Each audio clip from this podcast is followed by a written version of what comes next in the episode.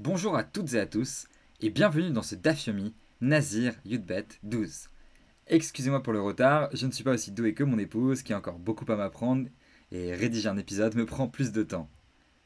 J'aimerais me concentrer aujourd'hui sur un petit passage de notre page. Tout en bas du taf, il est écrit Tsnan m'a enseigné Arini Nazir va et Nazir, une personne qui dit Je suis Nazir je prends sur moi de raser un autre Nazir. Shama Amar et son ami, euh, son prochain a entendu et dit Va Ani et moi aussi. Donc moi aussi je vais être Nazir. Va Allah il est Nazir et je prends sur moi de raser un autre Nazir. Imayu Pikrin, de racine Pikear, si les deux étaient euh, intelligents, perspicaces. Megalechin Zedze, ils se rasent l'un et l'autre pour euh, les deux être quittes de leur engagement. Ve Imlav, et sinon, Nezerim Acherim, eh ben, ils pourront raser d'autres nazirs et être chacun quitte de son engagement de son côté. Jusque-là, tout va bien.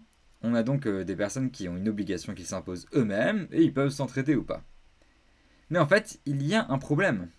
Parce que si on, relit bien, Bishlama, Batra, Ika Kadma Akame, pour le deuxième, quand il a fait son vœu de devenir un, nazir et de raser un nazir, il pourrait raser, un, il peut raser le, le nazir qui est devant lui, puisque la personne devant lui était un nazir.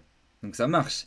Et là, Kadma, ah, Mika Batrakame, mais le premier qui a fait euh, le vœu de raser un nazir, comment peut-il se rendre quitte de son vœu en rasant le nazir, le, deuxième nazir, celui qui a fait le vœu d'être nazir après lui, puisque au moment où il a fait le vœu, la personne n'était pas nazir. Donc comment on répond à ça? C'est-à-dire comment on est capable de pouvoir euh, faire un vœu sur quelque chose qui n'existe pas encore, qui n'est pas encore euh, devant nous? Et là, Amar, donc voici comment il faut lire. Imashkechana de Havenazir agaleche. Et donc non, en fait, ce qu'il qu'il faut dire, c'est qu'ils ont dit si je trouve un nazir, alors je le raserai. Et ils ont entendu euh, quel, que soit le nazir et quel que soit le moment où il devient nazir. Et donc là, ça marcherait puisqu'il ne fait pas de vœu sur le nazir qui est en face de lui. Achaname ici aussi, et c'est là qu'il y a une résolution donc de, la, notre problématique, mais euh, on revient à une problématique de départ qui était plus dans le DAF, où on dit Arika Amarle, voici comment il faut dire Imashkachat demigarsha kadashli. Donc si une personne envoie une autre personne, donc un envoyé, pour prendre, euh, pour rendre Mekadesh une femme, pour prendre, j'allais dire possession, mais effectivement c'est pas le bon mot, pour euh, rendre Mekadesh une femme et pour prendre une, femme, une épouse, et la sanctifier pour lui, eh bien, si cette femme était pas libre au moment où il l'a envoyée, mais que quand l'envoyé arrive chez la femme, elle a divorcé entre temps. Est-ce que ça marche? Est-ce qu'il peut la prendre, euh, il peut l'envoyer peut la prendre pour épouse pour la personne qui l'a envoyée? Pourquoi? Quel est le rapport avec notre problématique? Eh bien, si on dit qu'une personne ne peut pas faire un vœu, ne peut pas prendre un engagement sur quelque chose qui n'est pas encore, alors si au moment où je dis à mon envoyé va me prendre pour épouse une femme, et que euh, la femme en question était mariée au moment où je l'ai dit, même si entre-temps elle a divorcé, il ne pourrait pas la prendre pour épouse, puisque ça, ne marche pas, elle n'était pas disponible au moment où j'ai fait le vœu. Et par contre, si on dit que ça marche, si on dit que non, euh, ce qui importe c'est le moment où le, l'envoyé, le messager arrive, alors là ça marcherait. Amri, et donc la Gemara va dire Lo meshave ini shaliach ela bemilta de aved ashta, bemilta de la aved le ashta, la meshave. Dit, eh bien, on peut, on peut pas faire, on peut pas, ça se ressemble pas exactement. Donc euh, une personne, effectivement, elle peut que envoyer un shaliach, un envoyé, pour quelque chose qu'il peut faire maintenant, mais pour quelque chose qu'il ne peut pas faire maintenant, eh bien, la meshave, donc il peut pas le, peut pas le faire, peut pas l'envoyer, donc c'est pour ça que ça ne ressemble pas au cas. Sous-entendu, la conclusion est que ça ne marcherait pas. On ne pourrait pas envoyer une personne prendre pour épouse une femme qui était pas libre au moment où, euh, on, a, fait le, le vœu ou au moment où on l'a envoyé. Donc cette question, elle va avoir des implications très pratiques. Continuons notre enquête, c'est dans cette petite enquête de Talmudique que je vous propose de faire avec moi aujourd'hui. Parce que donc si c'est le cas, qu'on ne peut pas demander à quelqu'un de faire quelque chose pour nous sur une chose qui n'est pas encore, donc une réaliser une action sur un objet, sur l'objet de l'action qui n'existe pas, alors Tosfot va pointer euh, un, problème.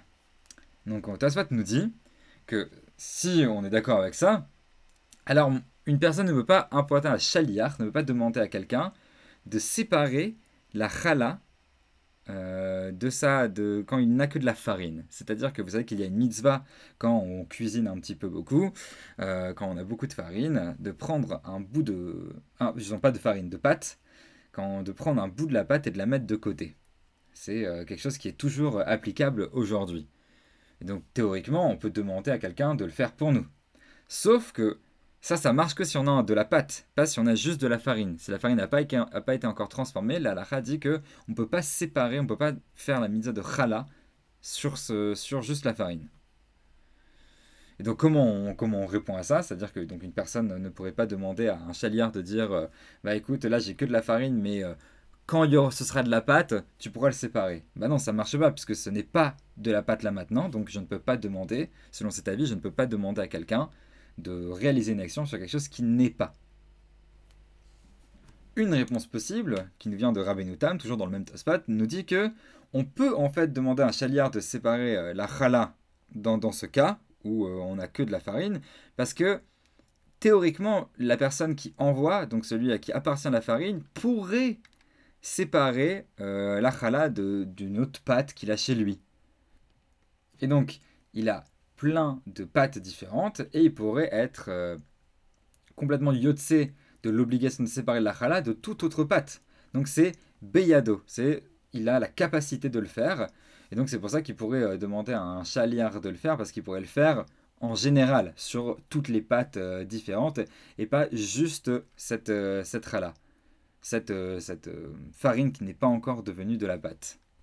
Reste que il y a quand même un moment où il va faire, il va donner euh, cet ordre où une partie de cette farine-là ne sera pas de la pâte, et donc reste la question de comment il est autorisé à demander à un chaliard de le faire pour lui. Ce à quoi la réponse sera, nous viendra du Khatam Sofer qui nous dit que euh, il peut juste dire, exactement comme dans la réponse de la Gemara, eh bien, sépare la chala en général de ma propriété, et pas cette, la chala de cette pâte exacte. Donc c'est la même réponse que la réponse de la Gemara, en disant c'est pas qu'il a dit ce nazir-là, je vais le raser, c'est-à-dire en général si j'en trouve, eh ben, je le ferai. Donc moi je vais demander à un chaliard de dire tout ce que tu trouves dans ma maison à n'importe quel moment, eh bien tu sépareras. Et comme ça j'ai pas besoin de, pas besoin de, le répéter. Et c'est euh, cette direction que va prendre le Shulchan Aruch et qui va marquer la fin de notre enquête talmudique. Donc le Shulchan Aruch dans Yoredea nous dit que si quelqu'un a séparé de la farine pour en faire de la chala, ce n'est pas de la chala. Il n'est pas quitte de son obligation de séparer de la chala. Pour que ce soit de la chala, il faut d'abord que ce soit de la pâte. Et ensuite, on peut prendre de la pâte et pour en faire de la chala. Et juste après, le Shran nous dit que si j'ai autorisé quelqu'un à séparer la chala de ma pâte, même quand c'est encore de la farine à ce moment-là, eh bien, il n'y a pas de problème. Parce que, je l'ai dit, en général, tout ce que tu vas faire pour moi, si tu es mon cuisinier, je t'ordonne de le faire pour moi. Et donc je peux donner cet ordre-là, faire de mon cuisinier par exemple un envoyé euh, pour la mitzvah de Chala, même si aujourd'hui même, au moment où je dis, il n'y a pas euh, de pâte devant lui, il n'y a que de la farine. Ainsi se termine notre petite enquête talmudique. Merci beaucoup de m'avoir suivi dans les méandres du DAF 12 et à bientôt j'espère.